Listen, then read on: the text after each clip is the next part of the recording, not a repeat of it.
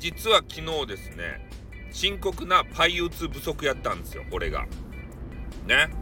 えー、まあある一定の周期で襲ってくるんですけどパイオツがね見たくてしょうがないというようなそういうあの状況に置かれましてですねで昨日良かったのはねちょうど11月08、えー、8日ということでいいおっぱいの日ということで重ねてあのありましてねでツイッターをね覗いてみると女子の皆さんが惜しげなく自分のね巨乳ねパイオツをウプしとるわけですよ。この日に合わせて。ねだいぶタイムラインでパイオツを見ましたね。いろんな多種多様なパイオツを。これを見させていただいて俺のパイオツパワーがですねもううなぎ登りになったわけですよ。もう貯金までできた。保存してないよ。そういう意味じゃないからね。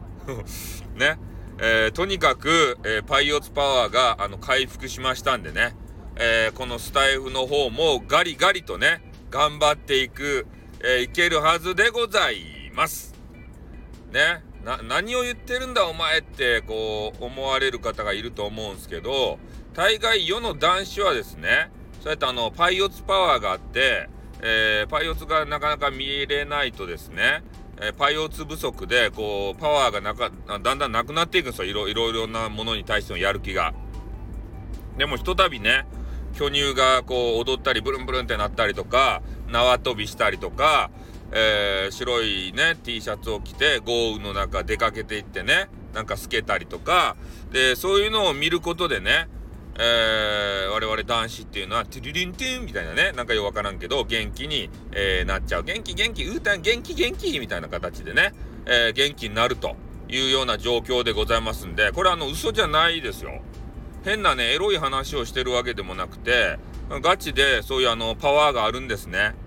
うん、だから皆さんもね、シーカレとか旦那とかね、もしいたら、えー、パイオツパワーなんてあるの？とか言ってから、ね、あなたは深刻なパイオツ不足に陥ってるんじゃないの？って言っておもむろにね、えー、自分の胸をこうビャーってはだけさせてパイオツバ見せてあげたらいいですよ。そしたらね恥ずかしそうにしてあの凝視しますよ「おいいパイオツだね」とか言ってね「おいいパイオツだね」つってか内容わからんけどね。